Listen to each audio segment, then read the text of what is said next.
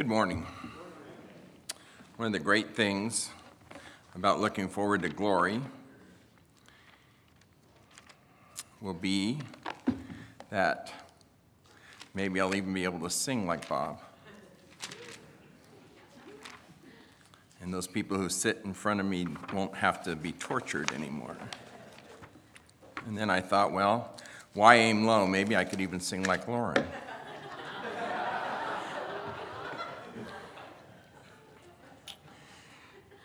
I'd like to talk to you about expectations, and but before I do, I, I would be remiss if I did not bring you greetings from the Camstras. Um, it's been two months since I saw them when I saw them last week, and I will tell you that the change in Allison was remarkable, was uh, astounding, if I could even say that, and she's progressing very well. They um, have finally found a tutor for her, they believe, and to tutor her in Braille, and so they're progressing if you saw the last post, he had a meeting with the Canadian National Association of the Blind, and they were able to give him a cane and a talking watch. I think the talking watch will be a relief because she asked for the time about every five minutes. I said, it's five minutes later than when you just asked, and that didn't work well, so we had to tell her the time often. So um, she's making wonderful progress. Her personality is doing very well, and she's very upbeat and has not allowed any of her physical difficulties to affect her uh, mentally or spiritually, as far as I could tell. So, thank you for praying for them. I would encourage you to continue to pray for them. They have many challenges, many, many challenges. I'd like to look at Luke 4. While we're turning to Luke 4, I'm going to address an issue that I struggle with, and that's expectations. Expectations.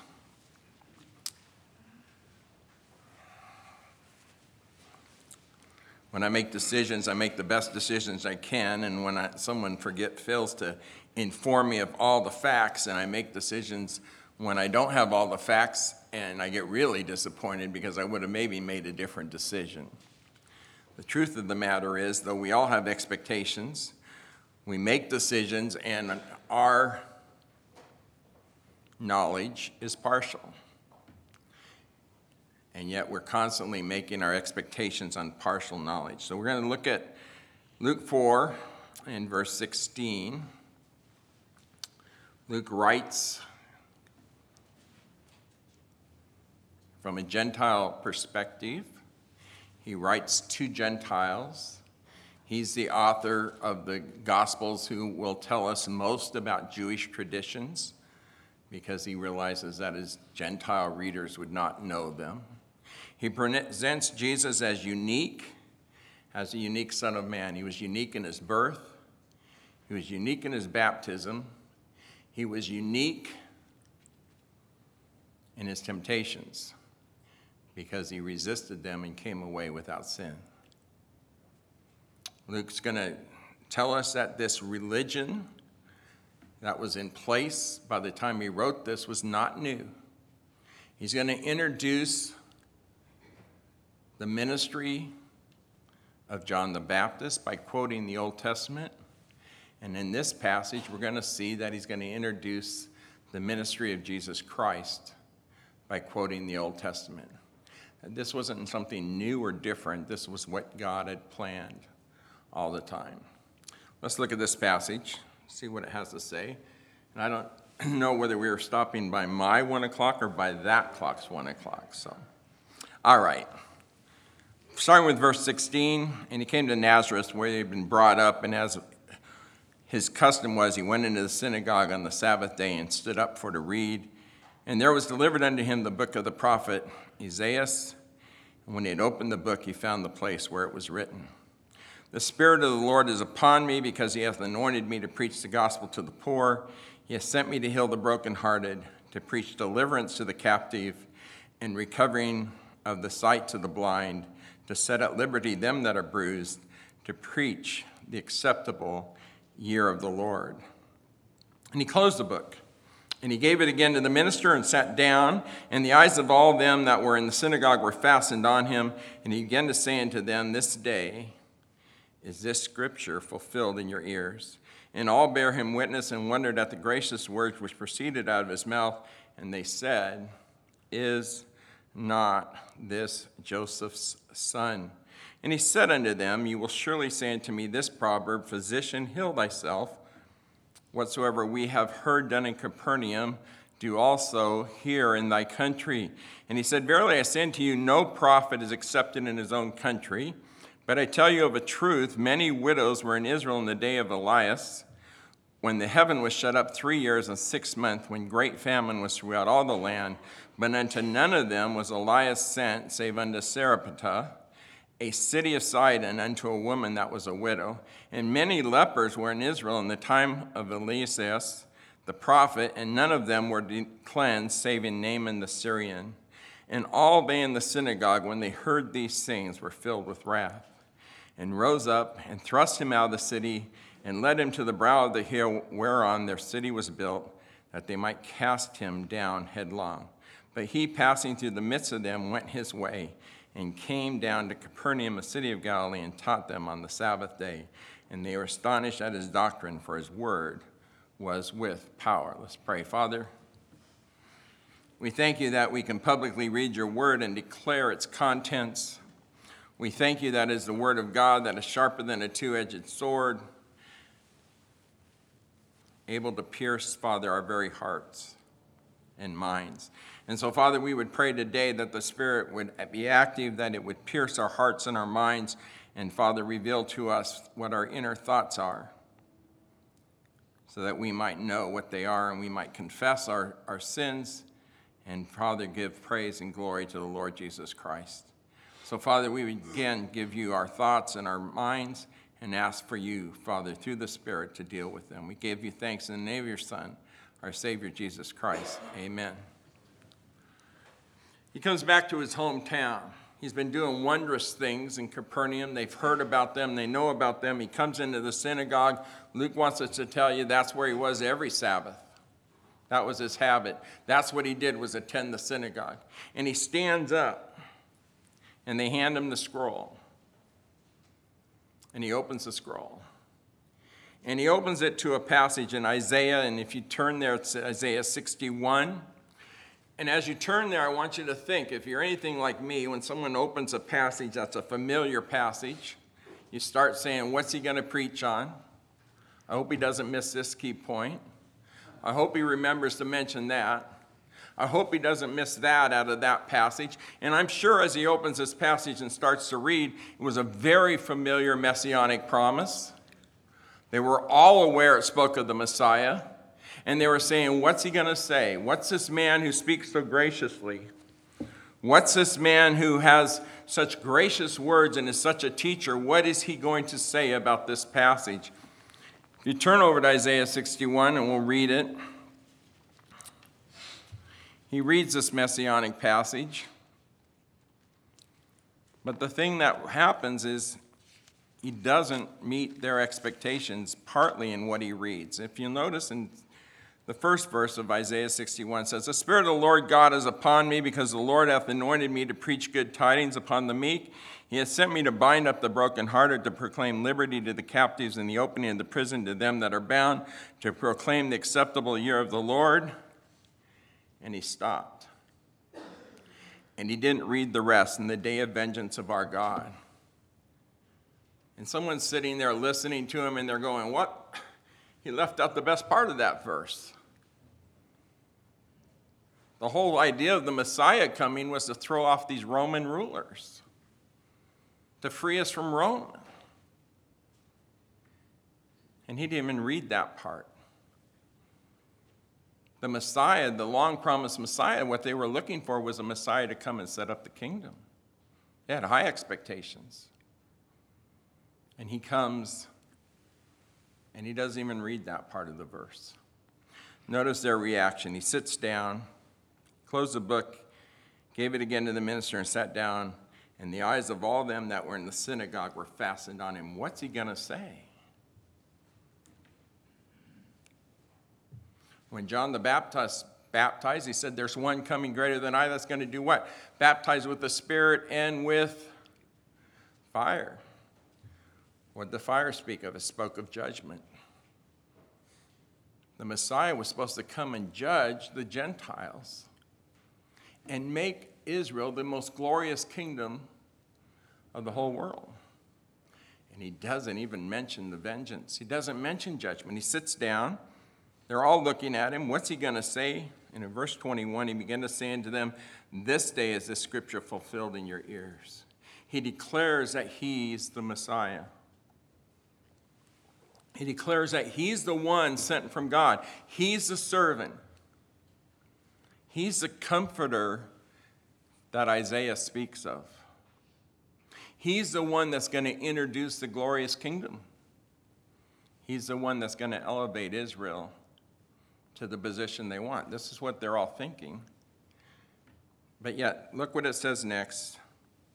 And they all bear him witness and wondered at the gracious words which proceeded out of the mouth, and they said, and they said, Is not this Joseph's son? How can you be the Messiah?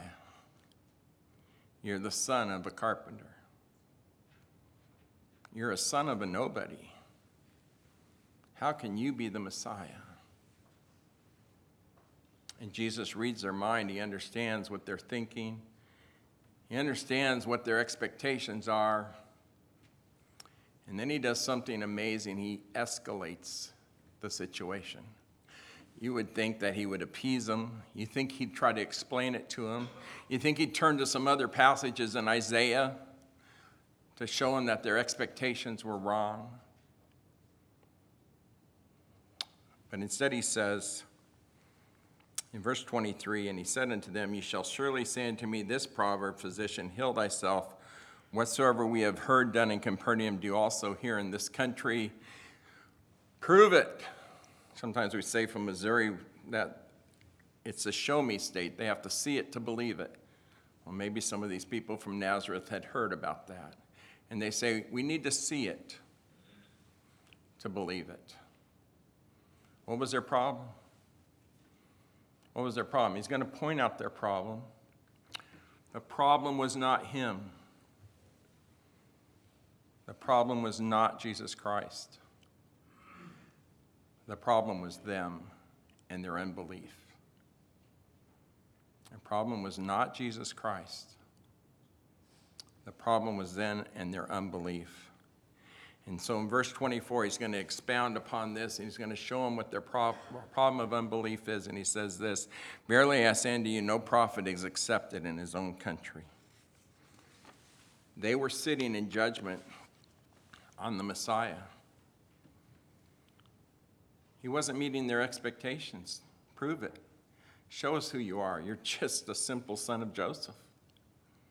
How can you be the Messiah? Prove it. But it wasn't his problem. He was who he declared himself to be. The problem was their unbelief. And so now he's going to tell them a story. He's going to actually tell them two stories and they're important to understand.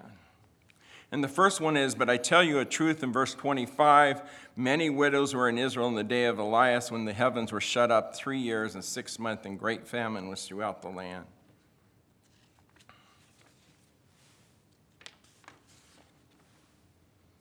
Why was their problem unbelief? What's this story have to do? Well, in John 8 and 3, we read the Pharisees said this. They answered him, We are we be Abraham's seed, and we're never in bondage to any man. How sayest thou, ye shall be made free? And Jesus answered them, Verily, verily, I say unto you, whosoever committeth sin is a servant of sin. And he's going to tell them now a story when Israel was in a terrible time, in a terrible place, when, if we remember the story, Elijah had prayed and asked for the Lord to withhold rain because the apostasy of Israel. And the Lord withheld rain for three years and six months. And there's a great famine in all the land. If you remember, the apostle went up, the prophet went up, and he sat by the brook, and the ravens fed him, and he sat by the brook until the ravens stopped coming and the brook dried up, and he wondered what God wanted next. And God sends him to a widow. But God did not send him to a Jewish widow. God sent him to a Gentile widow. He sent him to a Gentile widow. And the listeners there are listening to this story. And what's the purpose of the story? To show the lack of belief in Israel and the apostasy that the Lord had to send his prophets somewhere else. We know the story fairly well. He comes to the widow, and what does he say? He says to the widow, I, am hungry. And the widow says, I have enough cake and oil to make my son and myself our last meal, and then we're going to die. And to this Gentile woman, the prophet says, Make it for me first. And the widow obeys and makes the last of her food for the prophet. Because faith always produces obedience. True faith always produces obedience. There was no asking for miracles. There was no asking for the prophet to prove who he was. The Gentile woman had more faith and more understanding of God than the Jewish people of Nazareth that were in the synagogue.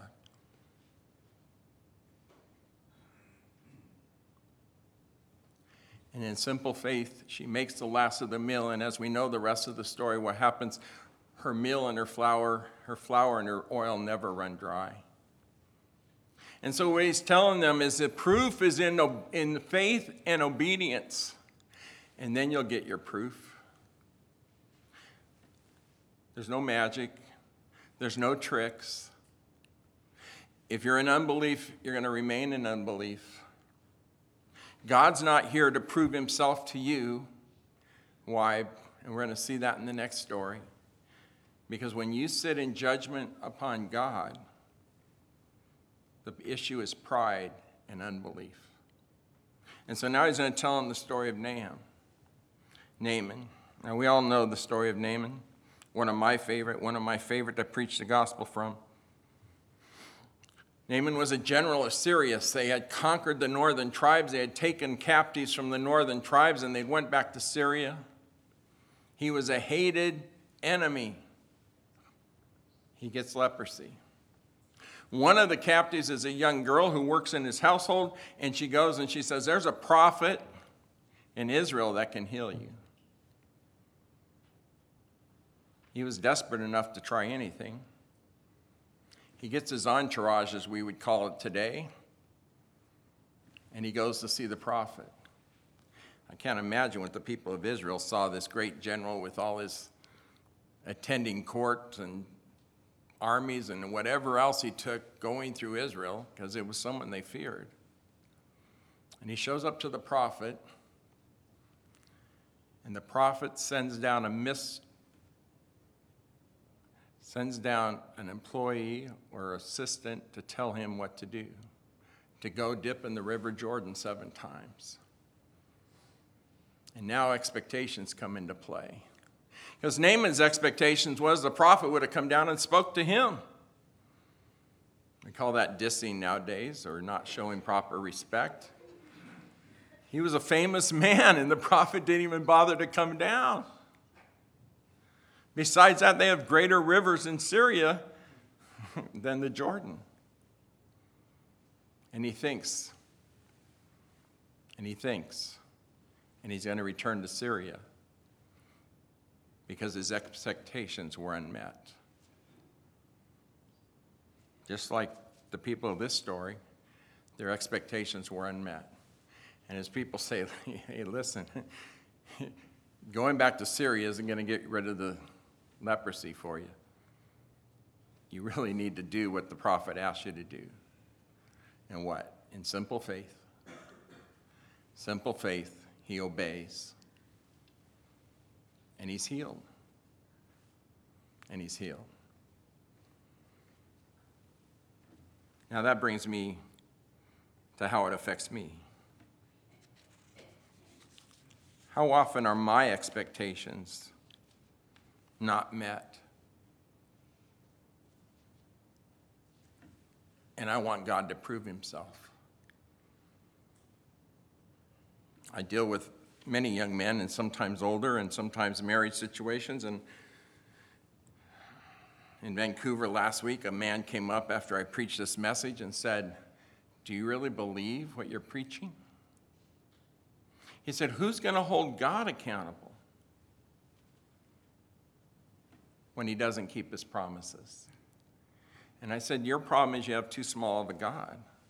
My God's absolutely perfect. He never makes a mistake. The problem isn't God. Just like here, he really, I was a very poor preacher that night because he really missed the point of the whole message. The problem is not God. If we get disappointed in God, the problem is not God. The problem's right here. And this last two years or so, I, we've had some things that you just wonder. Because that's not my expectations. I see a family serving God in Mexico and, and, and faithfully serving God, and God's using them to then take them off their field of service and put them in a different field of service with their daughter on the verge of death for 50 days are not my expectations of what's right and what's just. But the problem isn't with God, the problem is with my expectations.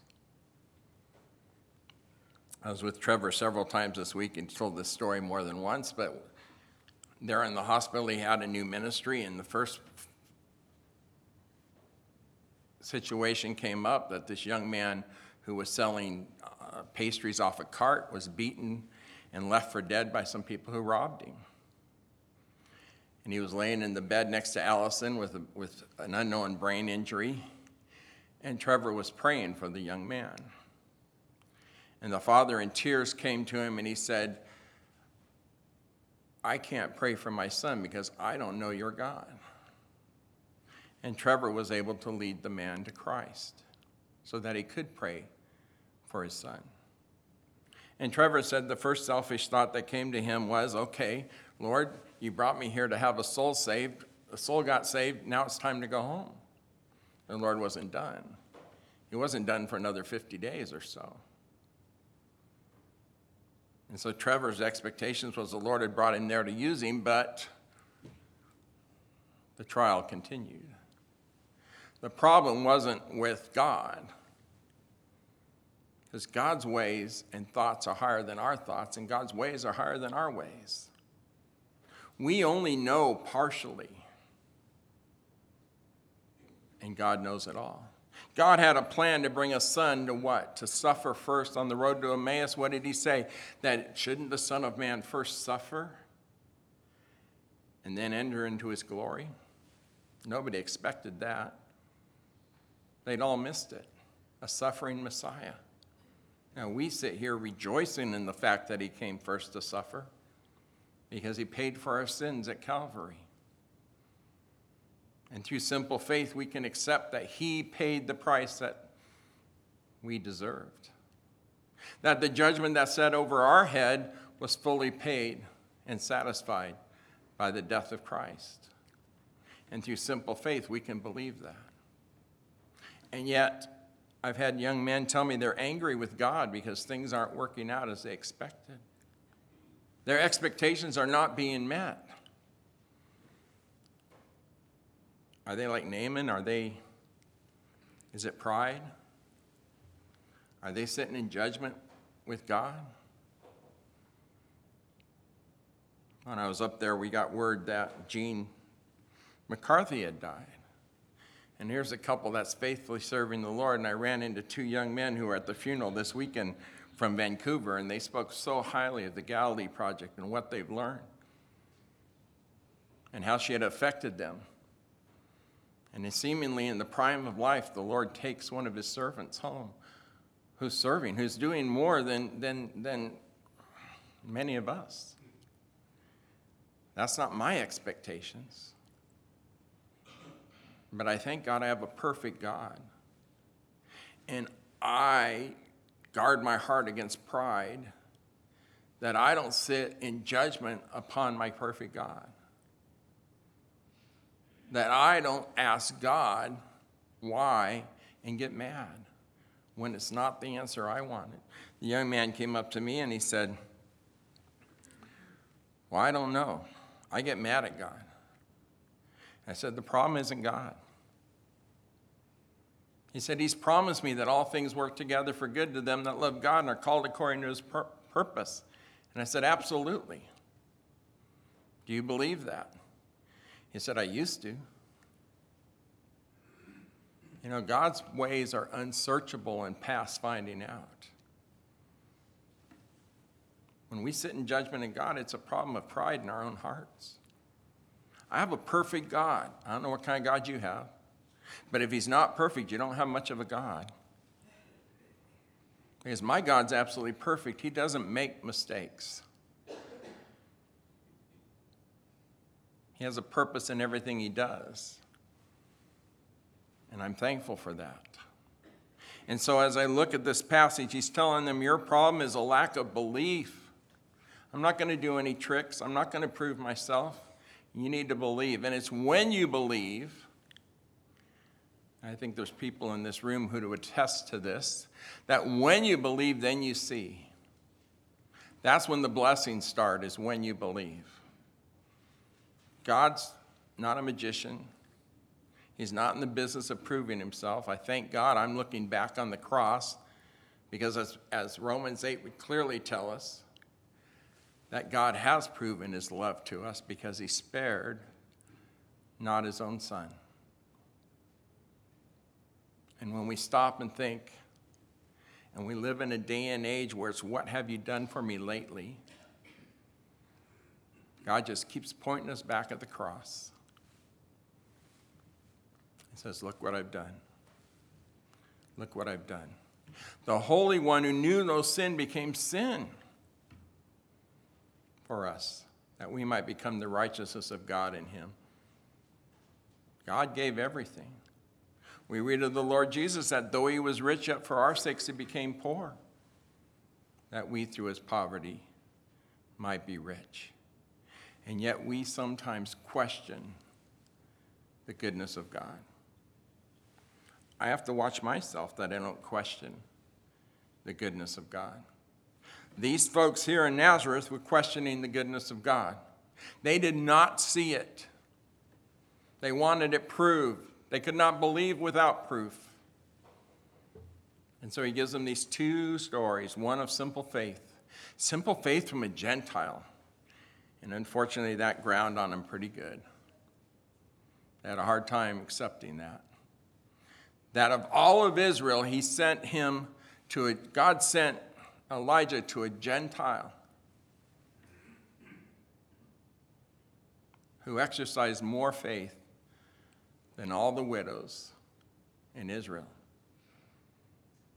And then Naaman, a Gentile general, their very enemy.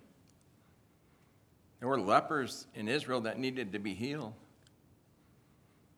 but it was their enemy that God chose to heal. Notice their reaction. Verse 28 And all they in the synagogue when they heard these things, were filled with wrath. They got mad. They got mad at God. And I've dealt with people who claim the name of Christ who say they're mad at God. We see this and we go, oh, that would never happen to me. I would never have gotten mad at Christ in that situation. I don't get mad at God when my expectations aren't fulfilled. I don't get mad when things don't work out quite the way I want them. I don't get mad when trials come my way. I don't even get mad when tribulations come my way. This is unique to them. When I look at my heart, and I can tell you that there are times where I get frustrated with God when things don't work quite the way I want them to work. I don't know if I ever got mad, but I've known people who've gotten mad. I've, got, I've known people who've honestly have told me in a counseling session they're mad at God. And they usually throw a little pity party. And they usually feel sorry for themselves. And they miss the point that the issue is not God. The issue is not God. The issue is right here. Our hearts are not right. Our hearts are not right. And these guys get mad at God. And then notice in verse 29 and they rose up and thrust him out of the city and led him unto the brow of the hill whereon their city was built, that they might cast him down headlong. This is how mad they got. You want to compare us to Gentiles? You want to tell us the problem's ours? We'll deal with that. It's no wonder they were able to say, Crucify him, crucify him, away with him.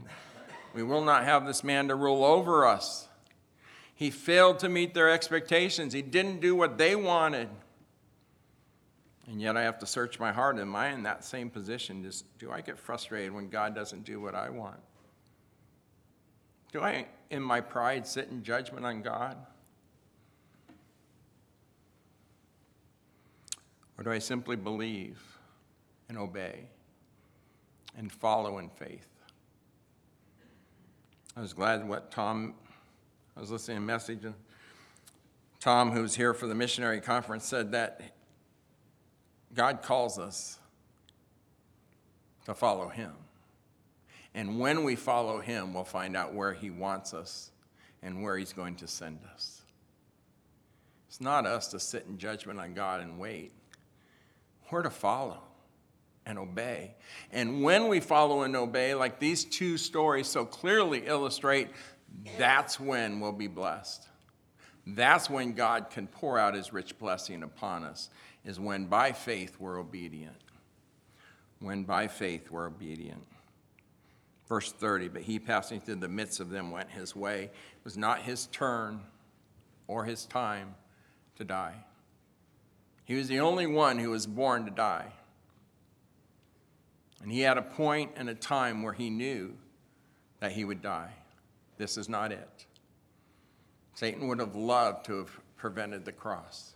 You read the Old Testament, and time and time and time again, the messianic line was attacked because Satan wanted to prevent the Messiah from coming. He wanted to prevent the Messiah from having victory. And yet, there at the cross, I believe Satan had expectations that he won that day. I think Satan's expectations was that he got the very creatures to crucify the Creator.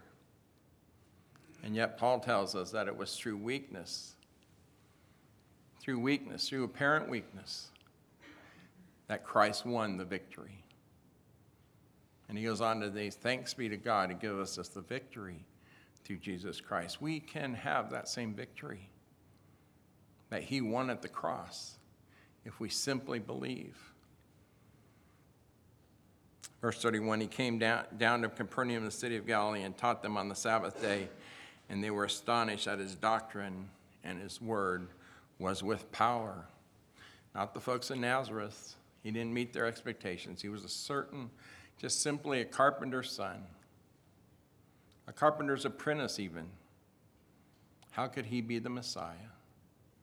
But he goes to Capernaum, and you find those who will believe, those whose hearts are turned. As I read about science, I was meet, uh, there's a young man at Buena Park that works in, in DNA testing and stuff, and he was telling us about just the wonders of DNA. And in each cell, and cells are so small you can't see them, there's these strands of DNA, and inside the strands of DNA are triggers. And it's multiple layered. And yet, a scientist can study all this and say, There is no God. And he sits in judgment on God and says, No. When we're so intricately and wonderfully made. But I'll tell you what, Paul tells us that it's the God of this world that blinds those who don't believe. It's not the message, it's not the preaching of the cross, it's their eyes are blinded. Sometimes willfully so. I pray that your eyes are not blinded to the greatness of Jesus Christ. I pray that you're not sitting in judgment That you're not in pride saying, What God? But you're willing, as a widow and as Naaman, to simply believe. There's nothing wrong with God, He's perfect. If there's a lack of faith, the problem is right here in our own heart. Let's pray. Father, we thank you again for this message from your Son, Father of faith. Oh, Father, we would be like the widow and simply believe. We'd be like Naaman and put our pride aside, Father, and in simple faith be obedient. Help us, Father, with our expectations. Help us to understand that we have a perfect God. Help us to look at the cross, Father, and see how you have proved your love to us. Oh, Father, we understand your holiness and your greatness when we look at the cross and see the price that you are willing to pay for our sin so that we might never judgment know. Oh, Father, we'd ask that you would help us to open our eyes and that we might see, to search our hearts and see if there be pride causing a lack of faith. And then, Father, help us to see just how great you are, the perfect God, the one who willingly gave his Son for, on our behalf. Father, we thank you and adore you, and we pray on all this in our Savior's holy and precious name, the name of Jesus Christ. Amen.